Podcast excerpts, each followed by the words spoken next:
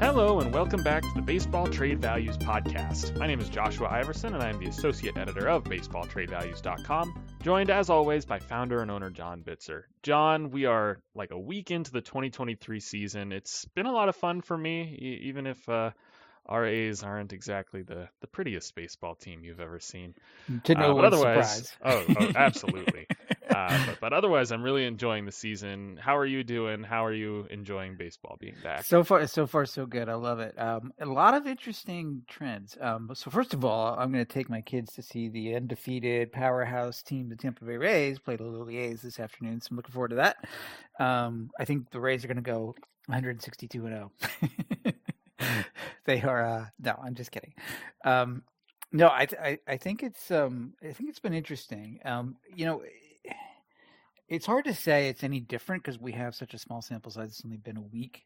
Um, but you know, it's off to a good start, particularly with the the pitch clock and the action and the stolen bases up. I love to see that stuff.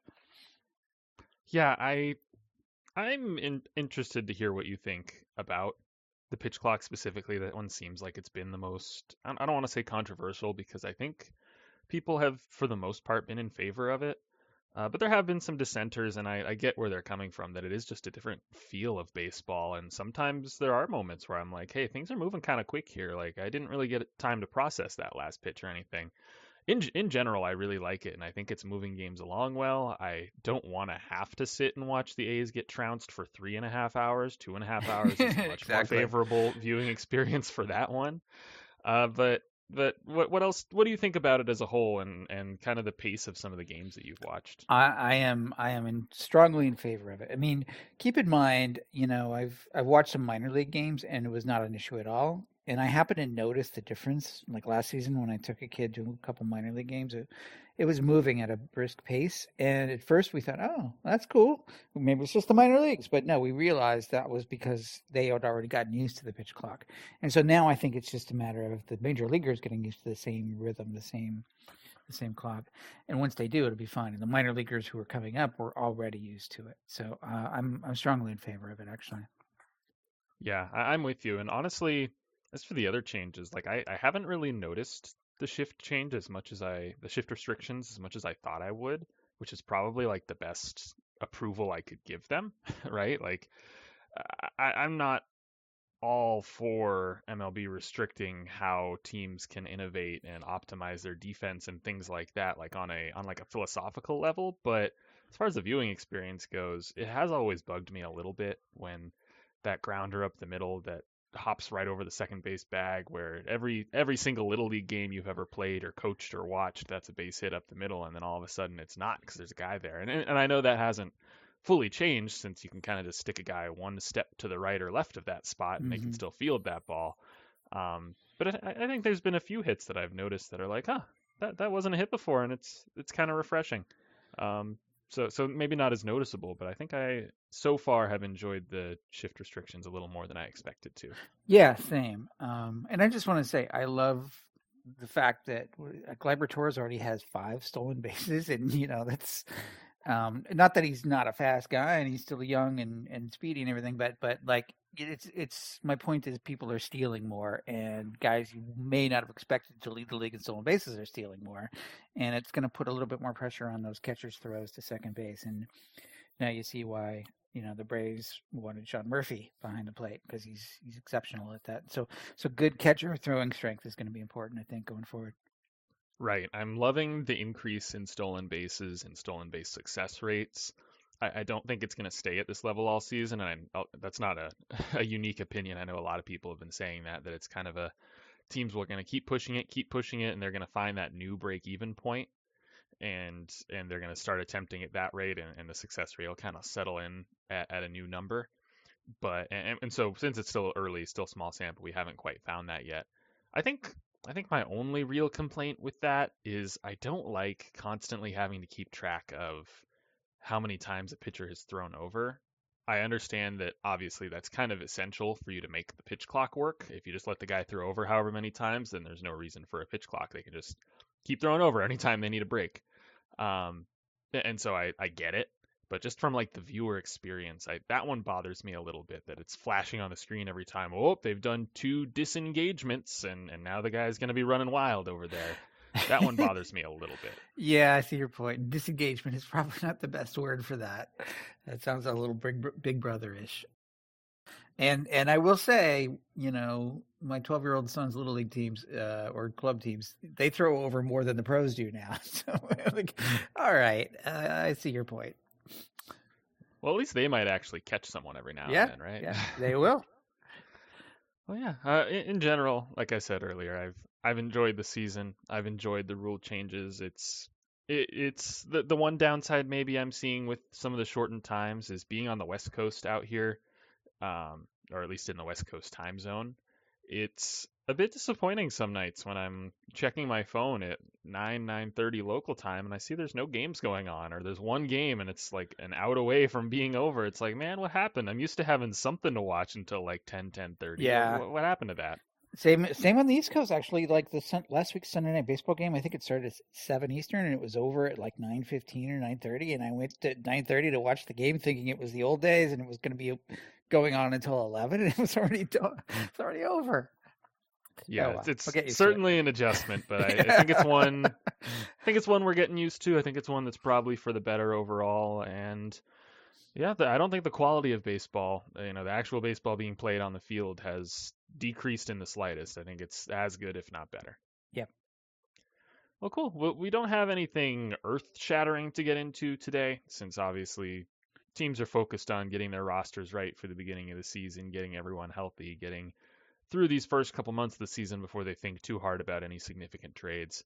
Uh, but we do have some kind of roster fringe type moves, trades, DFAs, uh, cash transactions, and then uh, we also have a handful of extensions that were fairly notable from the end of spring, beginning of the season uh, that we can talk about. So I think let's just jump into all of these. It, it's nothing nothing too earth shattering on these first few transactions, but a couple couple interesting like roster fringe type moves.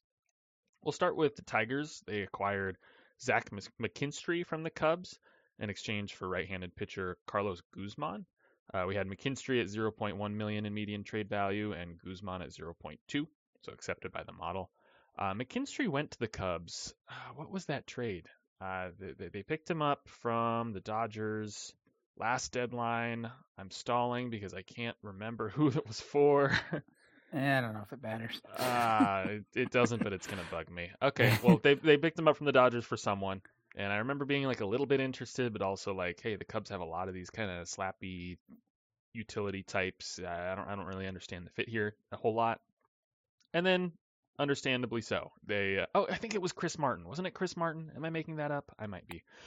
Um. Anyway, uh, now he goes to the Tigers, who, again, they just kind of need any any any kind of offensive depth they could use, I suppose. Um, they've had a couple of injuries in camp, um, and I think they expected Nick Maton to be a bit more of a utility guy, but now he's an everyday starter because of some of those injuries, and so McKinstry is maybe just some infield outfield depth to to shore things up going into the season. It's it's none of this is rocket science with a, a minor move like this, but uh, it's at least fairly interesting. McKinstry's maybe got a little bit of something in the tank. That's why we have him at 1.1 as opposed to just being in the in the 0.1, 0.2, 0.3 range, but uh, nothing earth-shattering here by any means. Yeah, and I just double checked. You were right. It was Chris Martin back back last uh, July.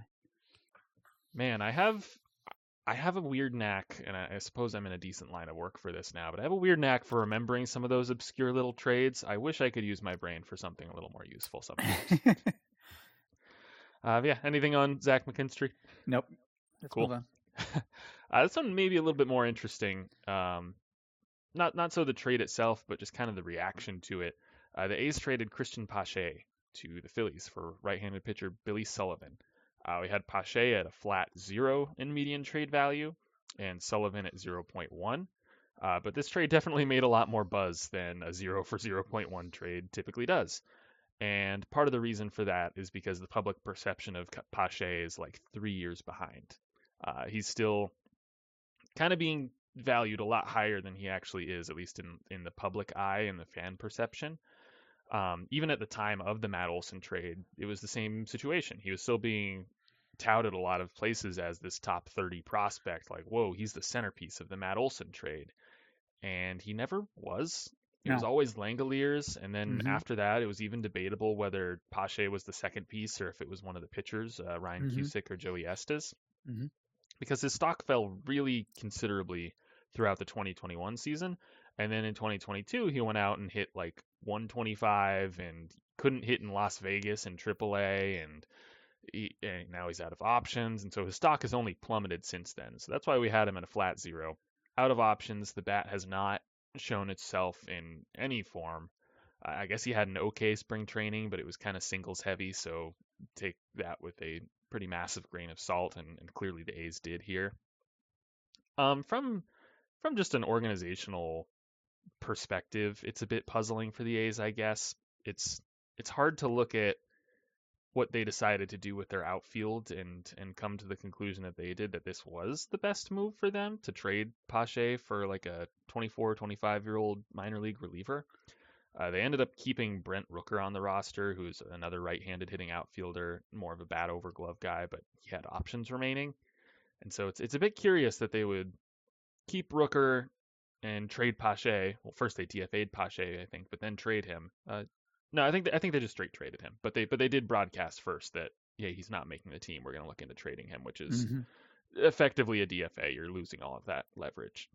Not not that they had a whole lot with him to begin with, but a bit odd that they they would hang on to Rooker rather than keep both guys in their system. You know, keep Pache on the 40 man or Pache on the 26 man roster in the big leagues, and Rooker stays on the 40 man, gets option to AAA, and he's the next man up. So that that part of it was a bit weird to me because even even if you are totally out on Pache's bat, there is maybe some value there from a defensive standpoint, and on the off off chance he even kind of figures it out at the plate, that's a really exciting player, and, and you'd think a team like the A's would be taking a chance on a guy like that. But uh, so that's the only part of this that really stood out to me as, as a little bit odd, but he's a good fit for the Phillies who need as much defensive help as they can get. They have Brandon Marsh as their starting center fielder, and he has no type of success against left-handed pitching.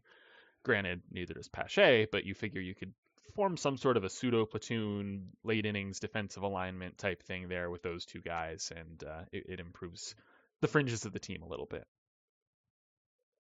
Yeah. So, a uh, couple thoughts here. Um, first of all, um, to your first point about like the public perception of Pache being higher than his actual value that we had, this is one of the things I'm going to toot, our own horn here. One of the benefits of having a, a model that has, you know, uh, systematic sort of approach to things it shows you that as time goes on and a guy's not cutting it, his value is going to go down and down, and he's especially as he's burning options. And so, in a way, it's an objective sort of measure to say no, he doesn't have value. And time and time again, we seem to have proven that that's the case. So he's lost all of his trade value. In other words, to to be traded for a marginal relief prospect, who, by the way, is Rule Five eligible, which is also hurting his value. It's effectively a you know, it's it's a fringe for a fringe. So so in other words, the power of a model is to sort of uh, circumvent sort of the subjective sort of opinion that may be lingering from the past. Um, now that said, sometimes guys do figure it out later. Um, but more often than not, um, the probability is that they don't. And A's, I know Grady Fuson, who sometimes is interviewed in, in pieces here and there, is the A's minor league director of player development or something like that. Anyway, he said the bat's got to come. The bat's got to come. Like he typically he's an interesting interview because he pulls no punches. You can tell what the A's are thinking when he says things like that. He's like, "We can't use him if the bat's not coming," and the bat clearly did not come, so they they had to discard him. And that's also why they traded for Esteury Ruiz back in the uh, in the three way Sean Murphy trade because they felt like they needed a center fielder who might have a p- potential ability to hit because they'd basically given up on Pache. So I think from all those respects, uh, uh, it makes sense. And for whatever it's worth, Ruiz looks good. Um, it, it's more so the the decision between Rooker and Pache that I'm still scratching my head out about a little I mean, bit. I think in the long run, it doesn't make a difference. Yeah, but... I mean, Rooker has an option. Pache doesn't. Rooker has shown that he can hit. He had a 137 WRC plus last season uh, for the Padres AAA affiliate. That's not bad. Joel Six for a brief period in the in the Royals. In other words, he can hit. He's probably a DH because uh, he has no defensive value, but he's got an option he can hit. So there's a little bit more there, I think. Yeah, I, I was more so questioning not just keeping both of them in the organization, Ah, option yeah. Rooker and keep Pache, but I guess Yeah. I I guess he has the least value possible to a team like the A's. If you are completely out on his bat, then what is a late innings defensive replacement speed guy going to do for a team that might not win 50 games? Yeah. So I, I guess there's your argument there. Yeah, and we have seen that late inning defensive guys generally don't have much value. So yeah, even so. I do like him as at least a temporary fit for the Phillies. I don't I don't think he necessarily spends the whole season on that roster. I could see him being DFA'd, bouncing around the league a little bit this year, but uh, I like him as a fit there, uh, as a team that could really use some defensive help all over the field, and, and slotting Yeah. him in there lets guys kind of shift around uh, and create their better defensive alignments for the late innings of games. So, Yeah. uh, not a, not a bad fit there for sure. I agree. Okay, so those are the only two notable player for player trades, uh, but we have a handful of fringe cash deals. Uh, the Mariners acquired Nick Solak from the Reds.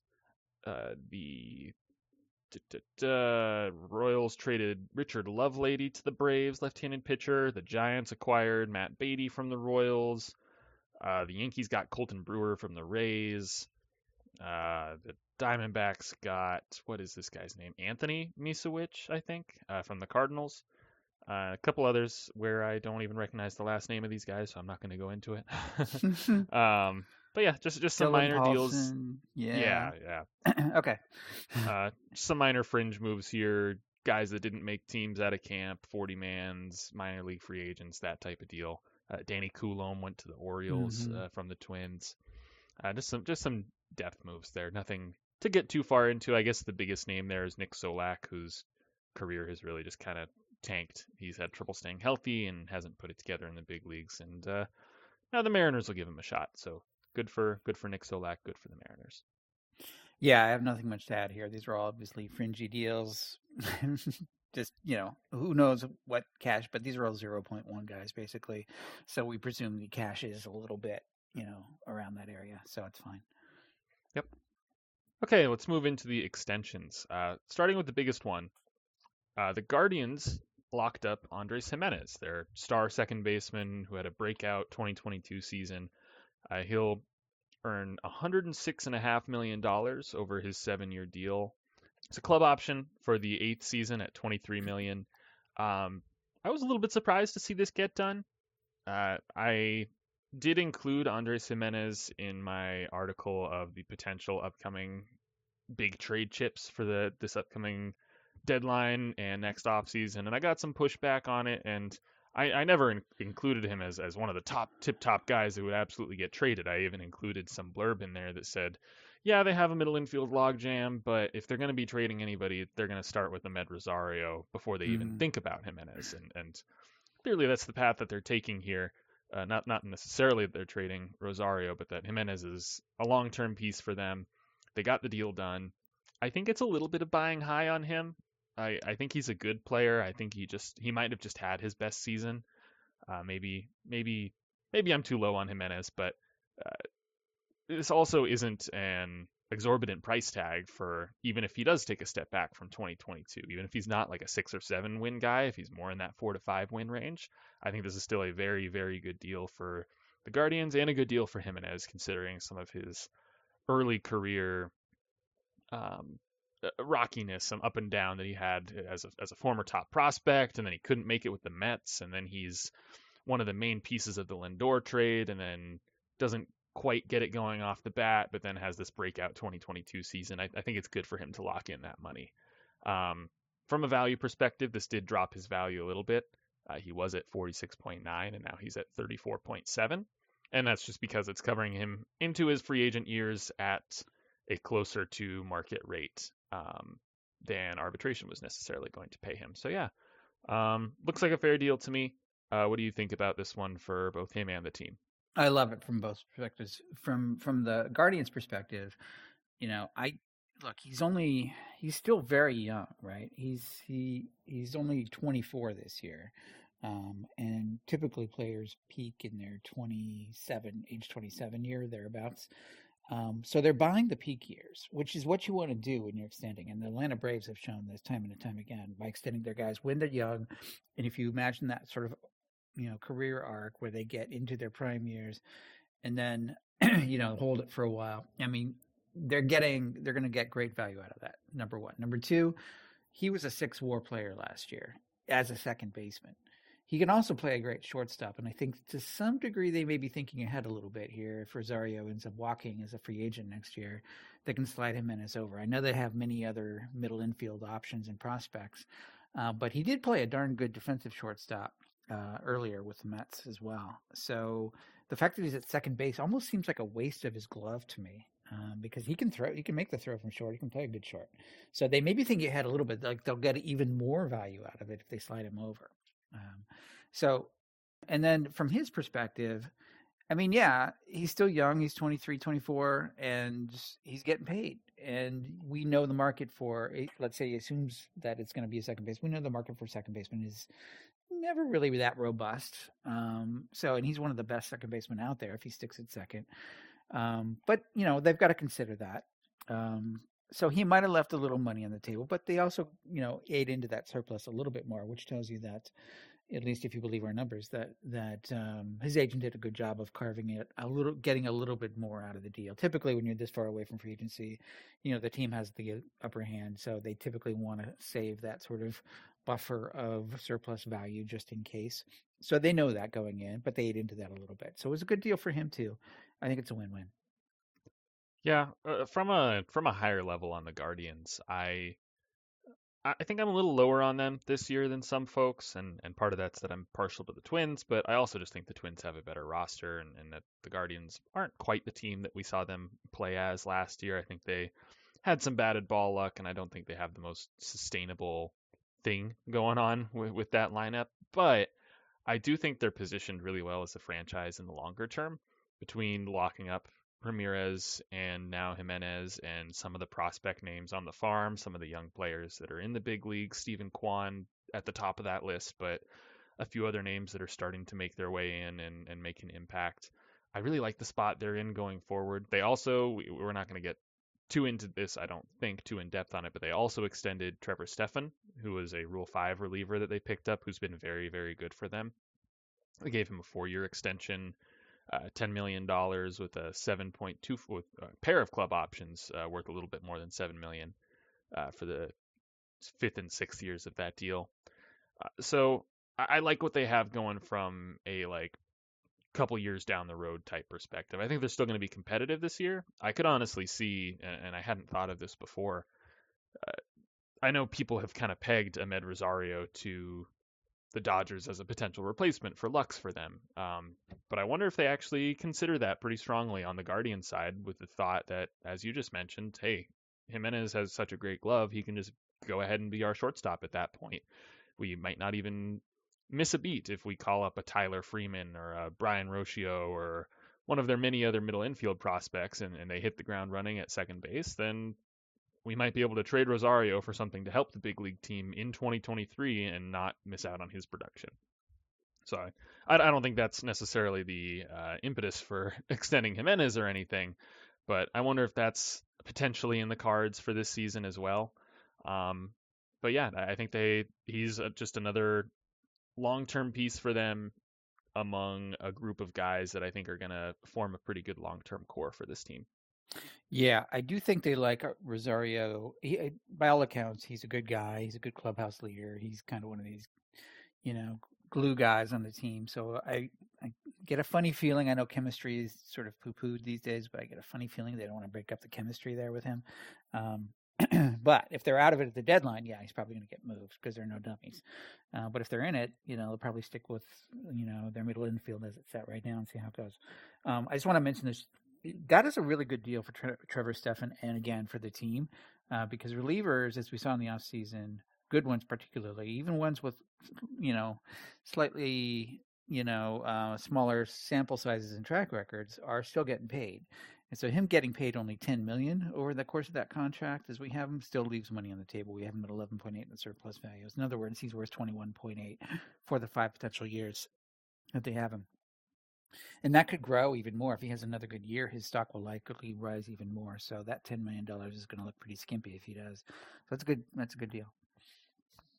One last note on Rosario. I, I think I, I find myself having to shake off the, uh, that early season small sample size reaction rust. You know, when we get into June, July, we know at that point of like, okay, uh, kind of know what we're looking at here, but we also know it's a half season. We can't just mm-hmm.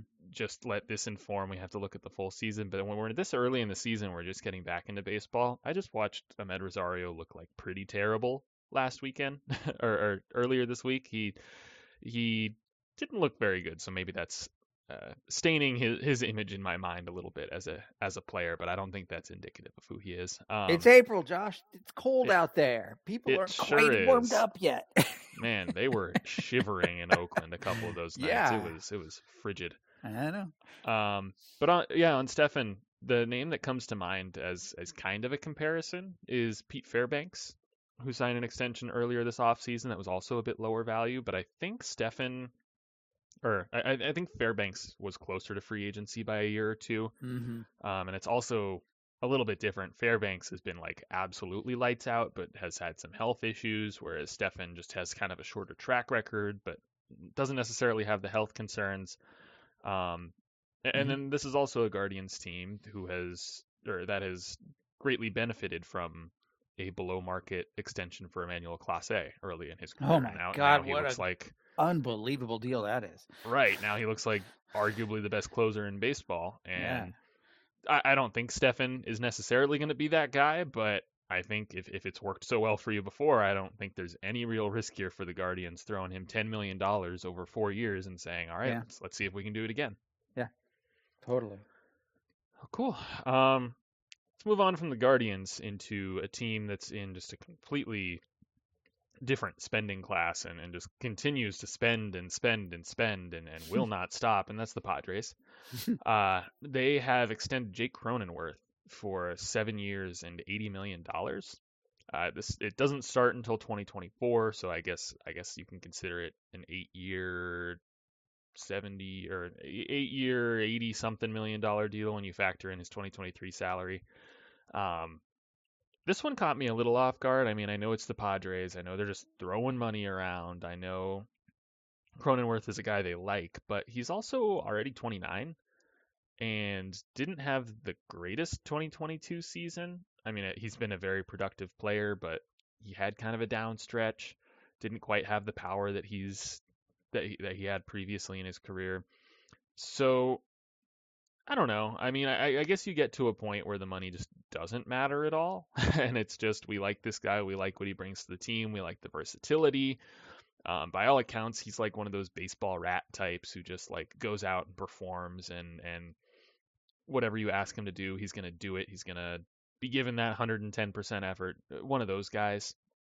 He used to be a pitcher. He used to be a two-way player, and maybe they maybe they factor that into the deal. You know, maybe they bring him back to the mound.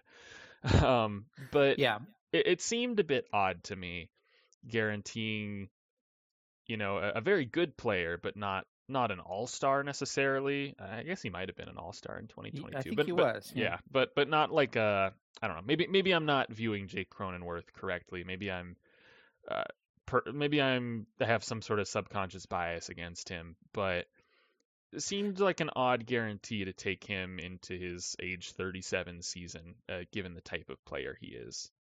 So look, I hear you. I feel the same way, but I also look at the numbers, uh, and he's not he's not a superstar, but he's a good player. And you, if you want a winning team, you also want to lock up your good-ish players. He's a good-ish player, and I know skeptics will say, "Yeah, look at his numbers; they've gone down a little bit. His WRC plus." In 2020. Granted, that was a short, weird year, 126 and then 116 and then 109, so it's going down a little bit. But it's, I would, I would counter with that and say, well, look, it's still above average. And he's one of those guys that, you know, some people were surprised by Dalton Varsho's valuation, but he's another one of those guys that does a little everything well. You know, his offense is he'll find he finds a way to get on base. His walk rate has gone up, continues to go up. So he takes good at bats. He's a professional hitter. It's so and so on. Um, and you know, he was 4.1 F4 the last two years. So he's doing the, all these things right. You can put him at second, you can put him at first, whatever.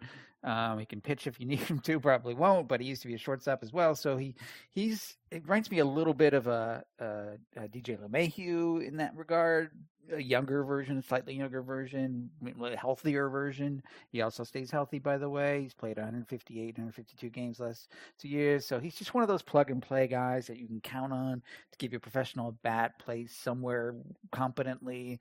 And just he's a glue guy, right? And so you want those guys on your team. So I don't think they overpaid for him at, at all. I think in our evaluations say that he, he retained some surplus as well, much like we the same point we made with Gimenez. Although he's a younger guy, he's going to slightly his his his numbers are probably going to decline as he gets into his 30s.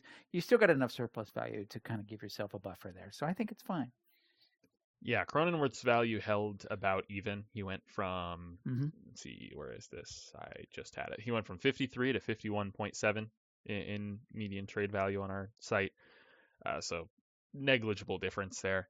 Um, yep. Yeah, I, I think the length of it is is really what catches me off guard, and like, did they need to go that long? But I think you know, on the flip side of that, maybe they wanted to go that long. We kind of saw that with the Xander Bogaerts deal. Maybe it's them just trying to play around the tax as much as they can, spread out that AAV uh, over a longer period, or spread spread out the, the guarantee over a longer AAV or over a longer period to lower the AAV. There we go. I, I got it out. um, we get so, so, maybe that's maybe that's part of what they're doing here. It seems pretty likely actually, and I. You know, it's we're talking about the Padres and all of these big money moves that they've made the last couple years. I don't think I, I don't I don't think they make this move if they're worried it's going to stop them from locking up Soto. I I I think they know better than that. I think it's either indicative that money is no object to them, which is which is kind of the, the explanation I lean toward, given what they've shown us that money's no object, and if they can agree with something on Soto, they're going to get it done. Uh, or you could interpret it as, hey, Soto's not happening, so let's use the cash in other ways. I, I lean toward the former. Not not that I necessarily have them locked in for getting something done with Soto, but it just seems like money doesn't matter. It seems like it's blank checks for Peter Seidler right now, and I think Soto is the logical next guy to be the recipient of that. I think so too, and I think you're right. I mean, they just want to win. They want to win so badly. You can feel it. It's coming down from the top, you know. And they've got excitement in San Diego. They're selling tickets. There's everybody's talking about them. There's buzz. There's it's fun. It's fun. You gotta you gotta admit, you know. And and I love it because they're not being painting pictures about it they're saying, look, this is our shot. Padres have never won World Series. Let's go for it. This is if if it's not now, then when? They've got all these stars on the team. Let's got it. They got to go for it. Money doesn't matter as much. So I I love that. Yeah, I went to a couple Padres games at Petco last year, and unfortunately, it was the first time I'd gone, so I don't really have a point of reference to compare uh, in person. But I remember all the stories of when the Giants were good, and they would go down there to Petco, and it would be at least half Giants fans just going nuts in in the other team's ballpark as the visiting fans in the ballpark. They took it over. Completely different vibe when I went last year. These this is a baseball city now. You know they've they've lost their other sports teams, um, but they're ready to support the Padres, and it's it's a nice ballpark. It's it's you know, beautiful ballpark, and it's right downtown and the fans are into it and they're just as excited as anybody else. So yeah, they're they're it's it's great to see an owner that supports that and is also pushing in all of his chips and and they're committed to winning the next handful of years and they don't really care how ugly it looks. I don't think Jake Cronenworth is going to be the difference maker seven years from now when we look at their payroll and and the moves that they're unable to make because they have all this money guaranteed. I don't think Cronenworth's going to be the difference maker there. I think I think there's four or five guys in line ahead of him for for that title. So yeah, uh, that's that is likely also factored into the thinking there. Yep, agreed. Okay, uh, next one up. The Cardinals extended Miles Mikolas. Uh, it's two years and $40 million guaranteed. Uh, so 2024 and 2025 seasons. Mikolas is 34 right now. and we already had him as underwater. We had him at negative 4.4 on his current one year uh, remaining of his deal. And this actually takes him a little bit further south. It brings him to negative 9.7. Uh, so do the math there. It's uh, 5.3.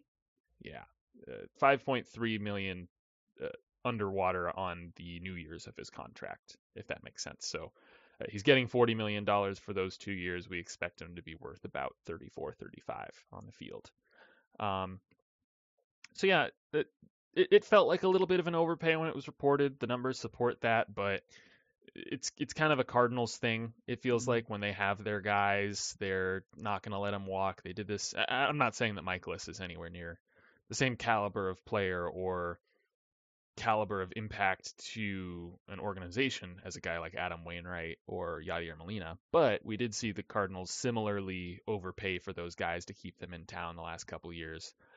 Um, so seems like when the Cardinals have a guy they like, they're just not going to let him go. Uh, yep. He he fits the organizational philosophy very well. He doesn't miss a whole lot of bats, but ground balls, weak contact, and they have the defense to support that.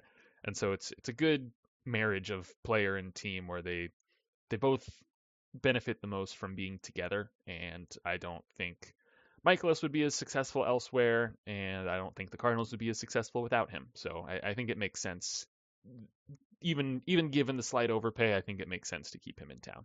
Yeah, I, I agree with all those points, and I think the Cardinals in particular need to keep their decent-ish p- pitchers because they really don't have much.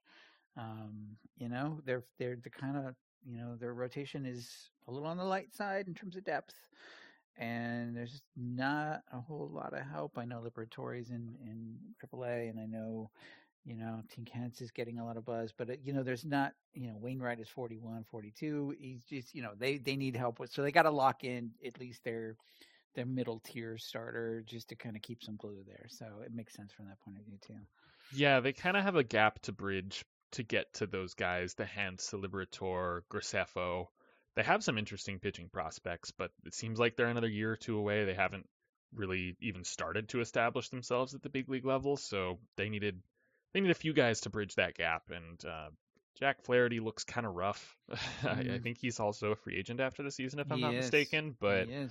uh, who knows how that's going to go? He doesn't look the healthiest right now. he hasn't been um, healthy in years. He hasn't had a good year since what 2019 or something. Yeah, it's just, you know. Yeah. Um, and then I'm I'm just pulling it up right now. I mean, the rest of their rotation at this current moment is Jordan Montgomery, who I think is pretty okay, but he's also a free agent after the year and then Jake Woodford and Steven Matz. So yeah, Woodford is probably best suited in the bullpen because he had mm-hmm. some success there. Matz is, you know, as we know, injured a lot, so that's it's pretty late, right? Um, Wainwright's on the IL right now, and you know he's it's probably in his last year before he retires. If he, I think he might have actually announced that. So, yeah, so they need help. So they might as well lock in their one guy who they can count on. Yeah, I think the more I look into this and the more I see their depth charts and that there is a pretty notable gap here. I mean, they got Dakota Hudson in the minors, but he was he's been pretty rough in recent years. I don't think he's he's been the healthiest either.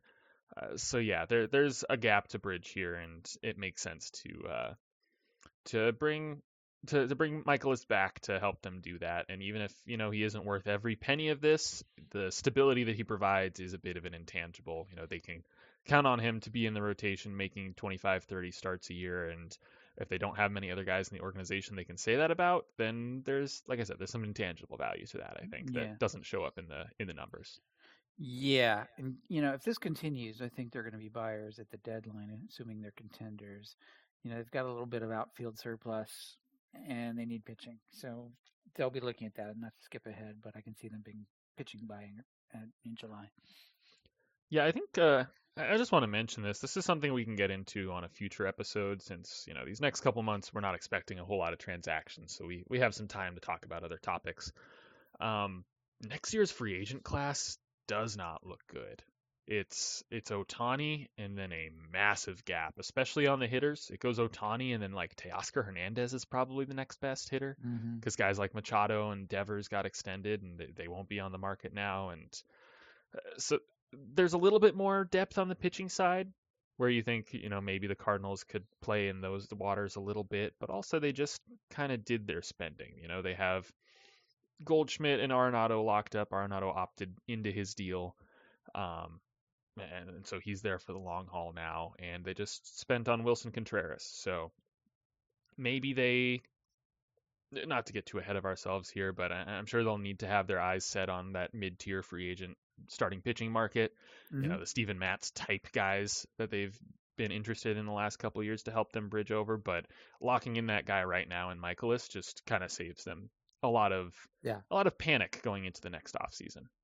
And that's a good point. They got to think ahead. The front office has to think beyond just this this year, but like what does that next year look like as well? So yeah, they've got some holes to fill there, but they do have an excess of. I mean, they're really good at developing position players, and like I said, um, they seem to have an excess of good hitters. So the offense is not the problem. If if Dylan Carlson, who's not a bad player, two to three war player, is on the bench, that's that's a surplus of good players. And you know, they brought a Walker you know they've got some and you know even in the in, on the farm they've got some good guys so they have the the capital and we said this even last summer when they were in the in the Juan Soto discussions they have the capital to go out and, and trade uh, you know because and it's the right form of capital it's major league ready guys young guys who have who have potential to be even better so and a lot of teams will want that so they've got some firepower there yeah, and they still have Nolan Gorman, who's kind of a guy without yeah. a position. Tyler O'Neill, there's been some tension there between mm-hmm. him and manager Oliver Mal- uh, Ollie Marmol. It's, mm-hmm. it's, kind of a tough name to say, Oliver Marmol. Um, but yeah, there's some there was some tension there. I, I think it's a little overblown, and I don't think they're going to immediately I, trade him because of it. But mm. you're right that they do have an outfield logjam, and so if you need to decide between are we trading O'Neill or are we trading Carlson and, and one of these guys who just had kind of a falling out with? Maybe that's the difference maker. Um, yeah, I think you're 100% right that on the offensive side, they have too many guys for the spots that they have as is, and then some other names coming up through the minors that are going to need a shot here soon. Um, so yeah, it would make a lot of sense for them to shift some of those resources and, and turn them into starting MLB caliber starting pitching that can help them this year and going forward. Mm-hmm. Okay, um, staying within the division, the Cubs extended Nico Hoerner. It's a three-year deal, uh, $35 million guaranteed. Uh, it doesn't look like there's an option on this, but it does. Uh, as a, the the third year of that deal is a free agent year that's being bought out.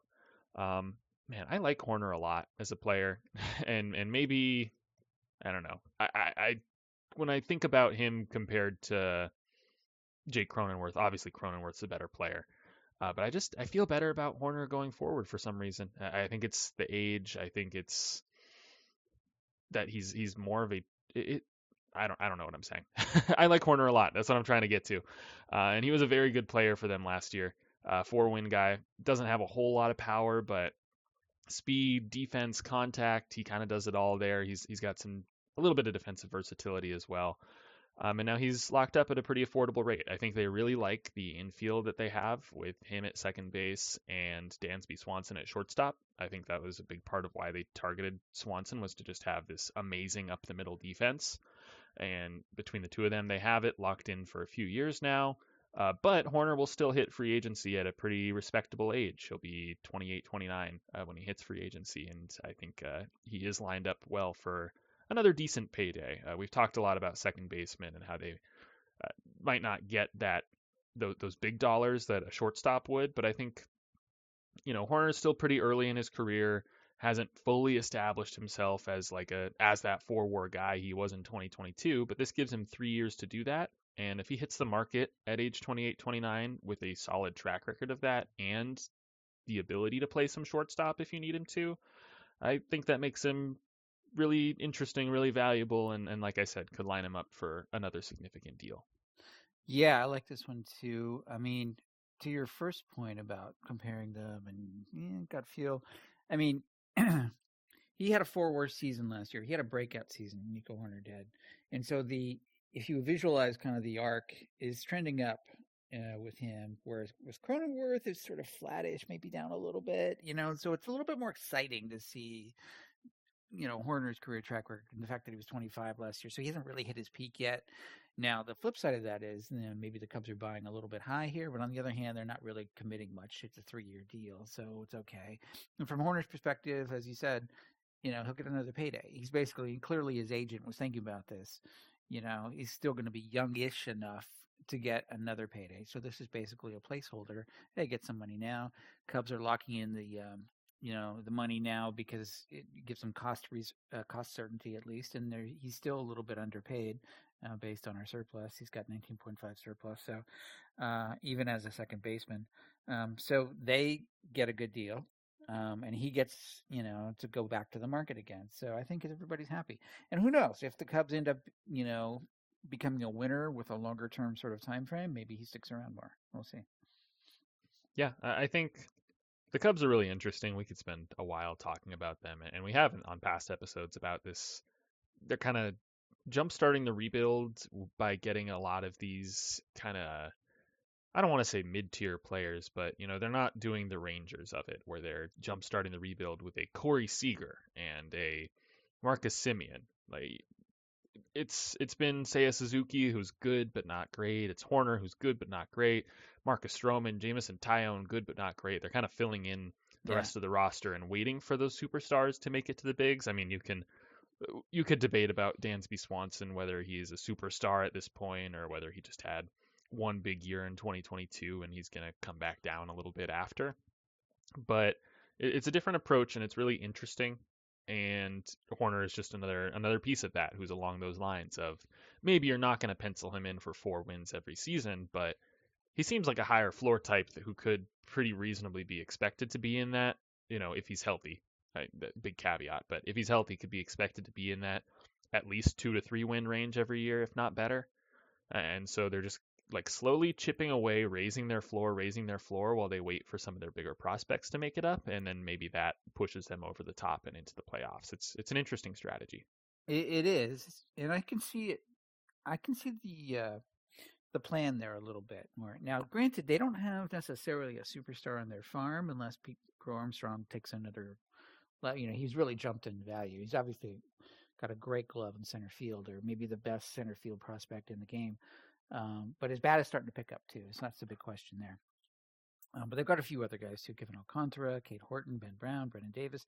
There's enough guys there that, from a quantity perspective, a couple of them are probably going to hit. And assuming they do hit, then you've completed your roster to some degree. You've filled it out, and then you know they're they're augmenting it with these sort of middle tier guys, as you said. And then you've got a team. You know, you've got a raise-ish team of maybe not superstars, but two to three war players all over the place, and that's a winner. Yeah, and it, it, might not be this year. I, I, think you're you're hoping to see them take a couple steps forward this year. Um, I don't have it up where they finished last year, but I'm assuming it was pretty comfortably under 500, and and you'd want them to be closer to that so they can kind of be prepared for when some of these guys come up. Yeah. Uh, but I, I think there's I think they're in a good spot to do that. I think they are a stronger team than they were last year, and even if they still do have guys like Eric Hosmer on the roster, there's a lot fewer of them than there were at this time last year. And uh, you could very easily see a guy like Hosmer getting replaced by Matt Mervis, who they like a lot, um, come midseason, and, and then they look like the, the Cubs of the future by the time we're we're down the stretch. Yeah, and I think to your earlier point, you know, they're probably looking ahead at the free agent market too, and not seeing a whole lot outside of Ohtani, and making their decisions based on that. Okay, well, let's lock up this guy. Let's get that guy and see what we can do. And then maybe if there is some opportunity to spend more later, they will once they have a little bit more confidence in the team. Right. Okay, and then last extension here. Um, the Braves. This one is a bit surprising as well. Uh, everything with this guy has been surprising so far this year. Uh, the Braves locked up Orlando Arcia, a three-year, $7.3 million deal with a club option for 2026. Um, I don't know where to start with Orlando Arcia, man. It's it's been such a weird saga where he came over, he he was kind of just a depth guy. He was a former top prospect, but never really got it going with the bat. Um, came over in a minor deal to the Braves as, as just kind of depth for them, and he started just killing it in AAA. And then last year he was like a valuable bench piece for them. He, he was pretty good, and then coming into this season, you're expecting him to just be you know, just just similar case. He's just going to be kind of the bench guy. Maybe you expect him to be a little bit more important since they lost Dansby Swanson and, and Vaughn Grissom is unproven at shortstop. Uh, but then they go ahead and option Vaughn Grissom to AAA, and they say Arcia is our guy to start the season. And that kind of caught people off guard, and then they doubled down on it by extending him here. Uh, so far, it has very much paid off. He's off to a great start to the season. I don't know if he's good. like, I, I don't think anyone does. I think the Braves might see something that like I think the batted ball data is is somewhat promising with him these last couple years. He did have a 104 OPS plus in 2022 as that bench guy, so it's not like this is entirely out of nowhere. Um, but man, I, I like I, I'll say it again. I don't know what to make of this guy. I don't know if he's actually good.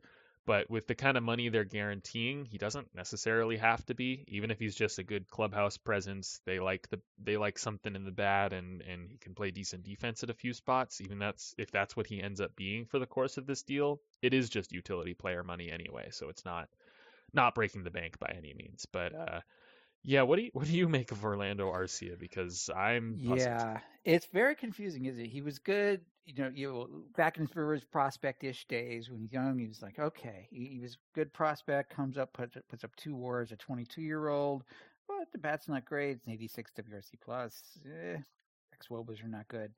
Um, so you think he's a goal first guy, and then he gradually sort of declines from there. You think, all right, he's a he's a bench, you know, depth, you know, utility guy. And that's how the Braves got him. But they must have seen something they like. But it's weird because they're they were sort of in and out with him, right? They would drop him down, or they would play him somewhere else, or not really, or they would bring up Grissom, and you know, like they weren't showing any indication of confidence before and that's totally flipped. That's what's so confusing. It was like, oh, Grissom's going to be a shortstop. He's working with Ron Washington. He, you know, even though he hasn't played it, he's working on it because we love his bat. And then they send him down, and then they make Arcia their guy, and then they extend Arcia. Like, what? Where did that come from? It it's completely confusing. And then if you look at the numbers of the projection systems, they all have him as a two plus WAR player, right? Steamer has him as a two point uh, WAR uh, year with a 105 or WRC plus. In other words, they're believers in in the bat being at least average, if not slightly above, plus the decent glove. So, and you know, he's a safer bet, I guess, with the glove at shortstop. That's wow, the way I sort of first looked at it when they you know, announced that Grissom had gone down and Arcia had gotten the job. It was still a little bit surprising. Um, and then what they're getting with the bat so far, granted it's a small sample size, but it's off to a good start. So maybe they're seeing something. Maybe they figured something out with their with his hitting coach. I don't know. Um, but suddenly he looks like the guy out of nowhere. and now that has to be couched in historic terms because you know this is a guy who since 2016 has put a, a, grand total of two and a half WAR that includes the little bit this year. So and all of his seasons before this were very very fringy marginal replacement levels. So you can't hope for too much. And he's 28, so it's not like he's a young spring chicken anymore. So it's not like he's got too much upside, but maybe there's something there they figured out. I don't know. That's all I got. Maybe they just got really uncomfortable with the idea of having a starting position player that wasn't locked up to an extension, and so they just had to pull the trigger. That, that's yeah, that's my new theory. he felt left out. He was the only one out there that wasn't locked up. He was sad in the clubhouse, and so they threw him a bone. Yeah. Okay, lock up everybody. uh, nah, I I'm going to be watching this very closely this season. It's very interesting. I'm I'm rooting for him. I hope he's good. That yeah. would be a, another fun story and, and just more firepower for the Braves. They just continue to look better and better at every everything they do. but yeah, it's weird. It, just another pop-up guy out of nowhere, and and it, it's interesting to see them make this type of a bet on him. And like I said, it's it's it's utility player money anyway. So you know, if if he is just the same guy he's always been, it's not breaking the bank, but it is a commitment, and I, I don't mm-hmm. think anybody saw that coming. You know, I think the main question is why. Like they didn't really have to because he was already sort of a fringy player. Like, you know, it's not like he's in that high a demand and they had to keep him, especially if they're interested in investing in Grissom longer term. Now Grissom's probably not a shortstop longer term, let's be honest, and he's blocked by Albies at second and he's blocked by Riley at third or wherever you put him. Maybe you put him in left eventually. I don't know what to, what you do with Grissom, and maybe that was part of the the equation here. Um, yeah, I think that's the big question: is what do they do with Grissom now? If if they've if they've committed money to Arcia and have given him the job, and so far he's looking good out there, what do they do with Grissom? I think that's the big question. Yeah, and I think they're going to let that play out as long as they can. I don't think you want to trade Grissom today and then you realize, whoops, yeah. Arcia is just a just a bench guy. He that was just a hot week. Uh, whoops, uh, can we can we get Grissom back? Yeah, yeah, so and, I, and, and, to be fair, they kind of jumped the gun with Grissom's promotion last year. They he'd skipped AAA completely. They just jumped him up. Um, so he could probably use with do with a little more seasoning. He's still very young. Uh, obviously, still needs to work on his defense wherever they play him a little bit. So it's a little bit of a seasoning move there with him, and he's got options.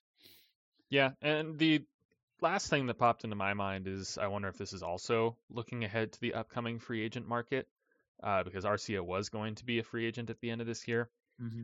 and you, you wonder if you know with the the very very thin offensive market if Arcia was like a two to three war guy this year, I wonder if he just gets into a price range that's uncomfortable for the Braves. I'm not saying he's priced out or anything. I don't, unless he goes out and six seven win guy. I don't think there's any chance he's into that territory where he'd actually be like priced out of the Braves being able to afford him. But maybe it went, it would go past the point that they were comfortable paying him, and so they'd rather jump the gun on it a little bit, price him in now. Maybe you're overpaying him a bit if he is just that utility guy, but you're also paying for some upside. You're paying for the off chance that he is more than that. And, you know, if he puts together this two to three win season or or better, then this contract looks like a steal mm-hmm. as opposed to what he might have gotten as a free agent after the year. So yeah, I, I think true. there's part of that could be baked into it. It could. And last point, uh, Alex Anthopoulos is a fantastic GM. I I can't put anything past him. You know, he, he clearly has more information than anybody else, and he knows what he's doing. So you know, give him credit. Right. All right. A few transactions to just fly through. Uh, Keston Hiura got DFA'd and cleared waivers and went to AAA. Uh, the Brewers decided to keep Luke Voit. Uh, he was in camp on a minor league deal, but he agreed to a $2 million deal with a $12 million club option. Uh, no buyout on the option, so it's just if if he's good, then they'll exercise it. If not, then he's out of town. Um, but yeah, interesting. Keston Hiura, former top prospect, kind of ended up without a position. Weird, weird season in 2022 where he didn't get regular playing time. Uh, hit well for power, but struck out a ton, and that was kind of all he did. He he has weird reverse platoon splits where he can't hit yeah. lefties. Um, just an interesting, really limited player with some upside, there's something there in the bat for sure, but I think his limitations are why he slipped through waivers. It's he's out of options, he has no real position, and he can only hit he can only hit righties, which is a bit odd for a right-handed hitter. But yeah, yeah, and and no one claimed him, and granted he's out of options, so no one wanted to. I mean, you would have thought maybe a rebuilding team like the A's or the Nats or one of those would have taken a shot, but it, it to me, the obvious thing is the, is the strikeout percentage. He struck out 41.7% of the time last year, 39.1% the year before. That's not going to fly. I mean, that's the stat that GMs hate. They are scared to death of that high K percentage, and I think that's that's why he's he went unclaimed. Yeah, hundred percent. Um, just moving through these quickly here. The Yankees signed Franchy Cordero to a one-year major league deal uh, to be a bench outfielder for them. Uh, one year, $1 million. And as part of this, uh, Estevan Florial was DFA'd and then also passed through waivers without being claimed, uh, which which caught a lot of Yankees fans off guard. Florial was one of those top prospects. He was included in all of those proposals of Clint Frazier and uh, and Miguel Andujar and Estevan Florial and whoever and whoever and whoever for Mike Trout. All of those type deals. Florial was was a part of a lot of them, and and he was a top 100 prospect at one point, but it's yeah. It's since fallen. He's he looks like a bench guy at best at this point. He doesn't have any big league track record. Um, so yeah, it, it makes sense yeah. that he would slip through waivers, but I, I think it caught some folks off guard. Yankee fans, I think, were surprised a little bit because they had heard that he was a top prospect, but clearly he hasn't been anywhere. Look, you only get so many chances, right? In our model, our the clock starts ticking typically right around when you're brought up, and you think, okay, well, the front office is giving this guy a shot, so let's see what he does. If he doesn't do well, they notice and they bring him back down. Maybe they give him another shot. Maybe he doesn't do well again, bring him back down. All of that hurts his stock. And eventually you get to the point where you burn through all your options and you still haven't proven yourself and you've gotten older. And that's a bad combination of things. And that's where we're at with Florial. Yep. uh, he'll stay in the system, and you know their outfield isn't necessarily known for its health, so not not surprising if we see him added back on and make his way back up to the big leagues. But yeah, just just not the same guy that he used to be, or at least that he used to be perceived as. Um, Giants signed Gary Sanchez to a minor league deal. It'll pay him four million dollars in the major leagues. Uh, he was kind of the last like big league quality bat left in free agency, and there weren't too many clear spots for him. A lot of the other teams that you might have speculated could use him added somebody else on a minor league deal to be like their backup catcher or, or timeshare or something like that. Um, I'm thinking of like the Red Sox. They they brought in Jorge Alfaro instead, and it seemed like Gary Sanchez could have made some sense for them. Uh, but instead, he goes to the Giants. They have a pretty weak situation at catcher. Joey Bart isn't the guy he he was touted as. He's uh, looking like a glove for strikes out a ton. I guess like a poor man's Mike Zunino at this at this current point in time, which is a bit rough um, to be a, a, poor man's Mike Zunino, given all of Zunino's various limitations. Um, but the the other catchers they have on, on their roster: Roberto Perez, Blake Sabol, who's a catcher outfielder, Rule Five pick, who's off to a hot start to the year, and then Austin Wynns. So none of these guys are going to be uh, at least Perez or Wynns, they're not going to be blocking Sanchez if he starts hitting well in the minor leagues and shows he can defend well enough behind the plate to make the big league team. Um, but yeah, it, it makes sense as a fit. It's a bit interesting that Gary Sanchez is just uh, down to the minor league option, or excuse me, minor league contract phase of his career, given where he came from and, and how good he looked when he first broke out into the into the big leagues, but that is what we're looking at right now, given his defensive questions. And last year he didn't really hit. So I remember many years ago, um, local legend radio host Mike Francesa was asked on a talk show when uh, Aaron Judge and Gary Sanchez were both rookies at the same time. Somebody asked him, "Which one do you think is going to have the better career?" And he said, he thought about it from when he said Sanchez. so I can't forget that. Um, anyway, he seems like another version of Joey Bart. He's all power, um, terrible defensive catcher. Maybe Joey Bart's a little bit better defensively, but not much. Um, strikes out a ton. So unfortunately, you know, basically they have two versions of the same player. Um, but they need a they need a guy. So and he does have some pop. I've seen it. Um, so yeah, go figure. But minor league, I'm in a way I'm not surprised because he'd been declining so much, and no one really wants a bad glove catcher anymore uh, especially with the rule changes and a guy who strikes out as much. There's not a whole lot to recommend here. I think that that the writing was on the wall.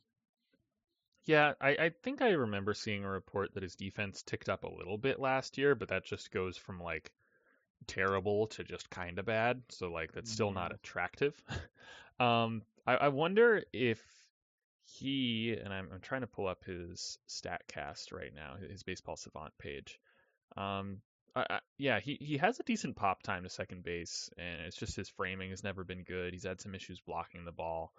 Um, I wonder if he's a guy who's hitting this point in his career like a couple years too early, right? Because if he had automated strike zone and he just didn't have to worry about framing, he could catch. He could catch for a few more years. He's got a decent arm. He could just focus on throwing out runners and, and blocking balls when he needs to and just forget about framing entirely and I I wonder if he would be able to carve out a bit of a longer career under rules like that. But uh, that's not where we are right now. We're a few years away from the automated zone, it seems like, and so this is uh, what Sanchez has to settle for for now until he shows something different at the big league level.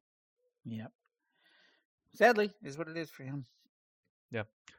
All right, and then I, I think that's all the news we have to get uh, get through on the transaction front. Um, very, very briefly, uh, the major leagues, uh, Major League Baseball, and the Players Association reached agreement on a minor league CBA, uh, and, and, it seems like a pretty good deal for the minor leaguers. Um, they're going to be significant pay raises, uh, a whole whole bunch of stuff to get into here. I'll, I'll link something in the show notes uh, with all of this. Uh, this is a bit out of our scope, but seems like a good deal for the minor leaguers. Happy for them to get uh, better better arrangements, better provisions. What word am I looking for? Um, they're gonna have better housing, things like that. Mm-hmm. Um, just just quality of life improvements for these guys, which uh, makes all the sense in the world when we are talking about multi-billion dollar franchises uh, that that pay these players. So uh, very very good for them. Very happy to see that.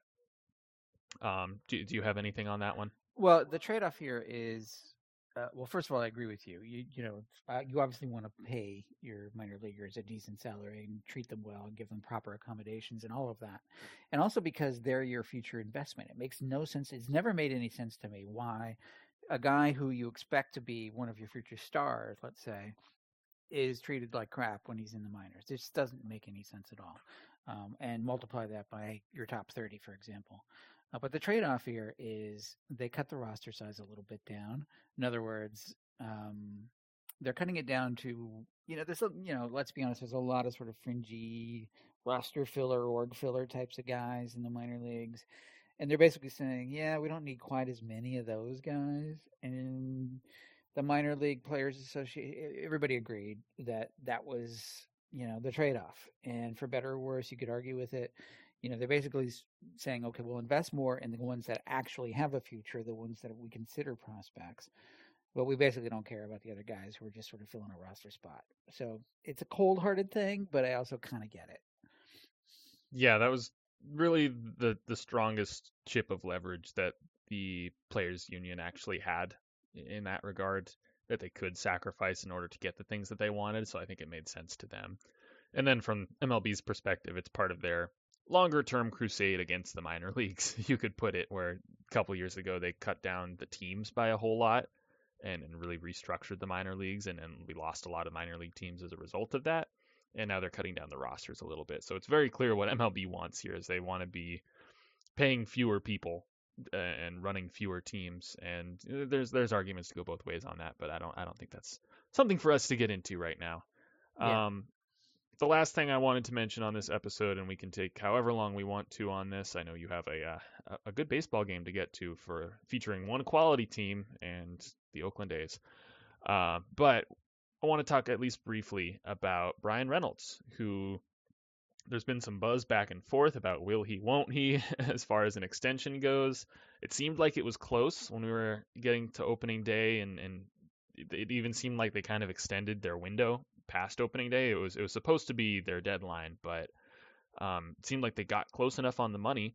It was eight years, 106 million dollars, uh, and with a as a backloaded deal. But the hangup has been an opt out.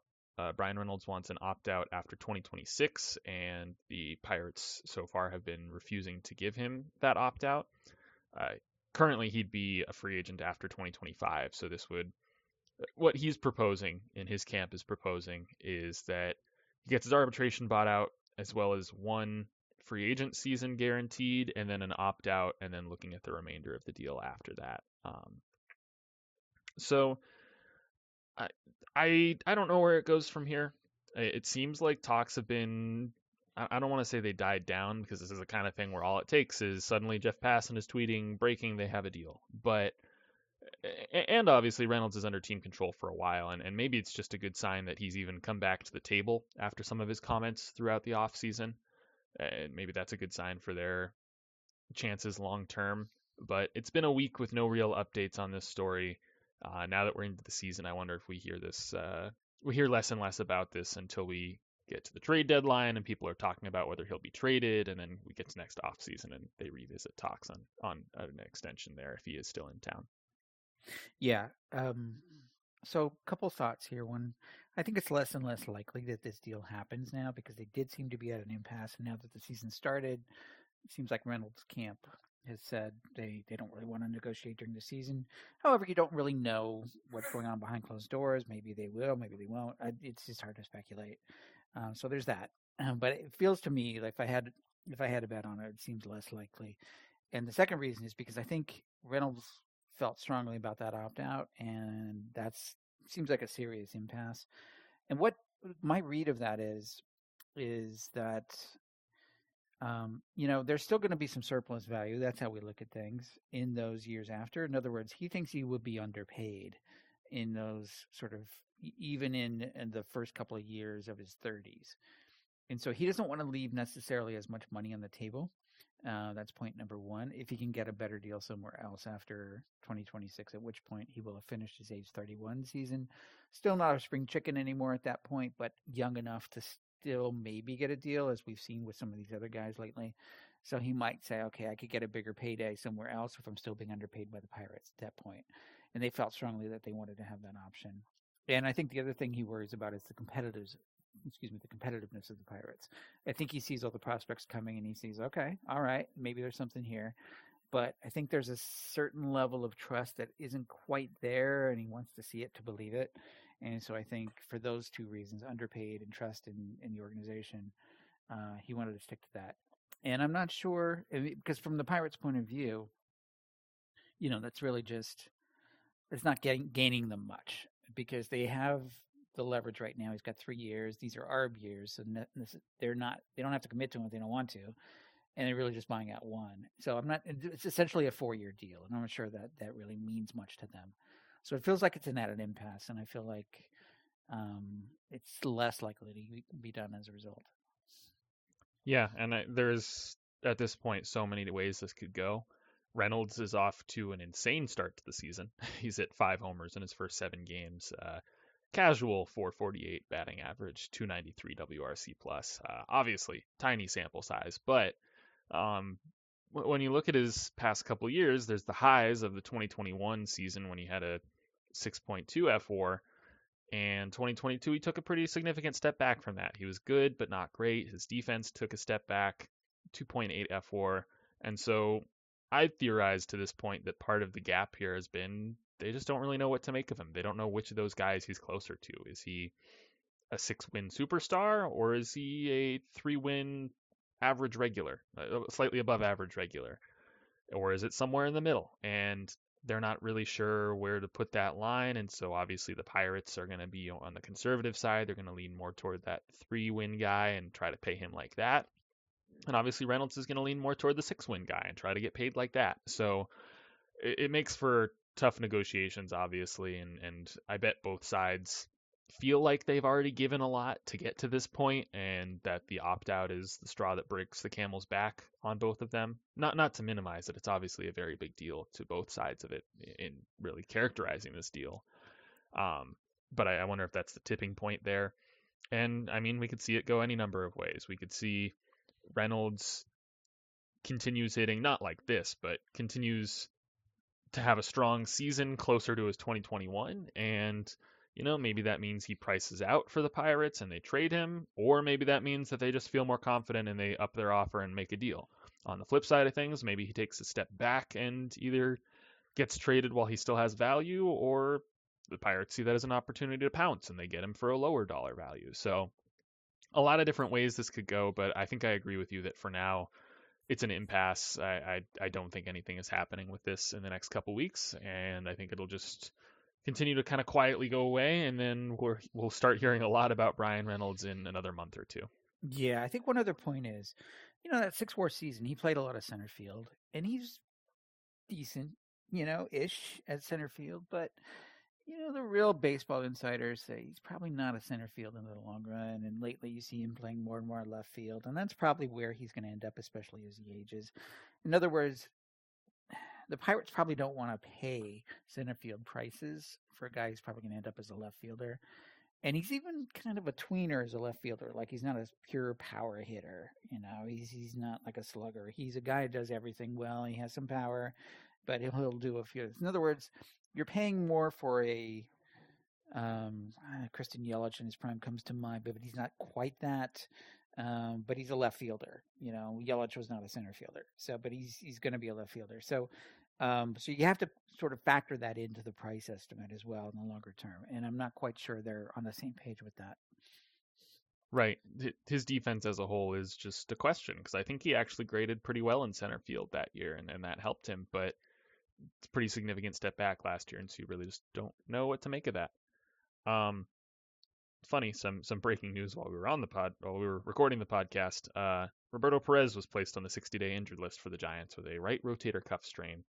Uh, and they selected Austin Wynns. Uh, so part and of that is Sanchez. yeah, part of that's that Sanchez just signed yeah. a few days ago and didn't have yeah. spring training, and he's still getting up to speed.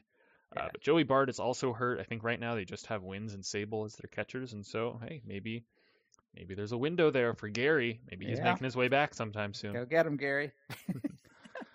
All right. Well, I think that's about all I have for this week. Uh, do you have Yep. anything else to add? No, I'm good. Just enjoy the baseball season while, while we have it. Um, you know, we're working on our new site, and with that we'll come an update at some point um, once the new site is ready. With our first update of the probably be at the end of the month, around uh, uh, late April. So look forward to that. Awesome. I certainly am. John, enjoy Tropicana Field and, and all of its pleasantries. Love it. Um, but yeah, uh, enjoy the game. And yeah, that'll do it for this week. Uh, thank you all so much for listening. If you have any comments or questions, feel free to shoot us an email at baseballtradevalues at gmail.com or find us on Twitter at baseballvalues. Also, be sure to subscribe to the podcast so you don't miss an episode. We'll be back in a couple weeks to break down more news and updates. So until then, stay safe and enjoy the season. Thanks, John.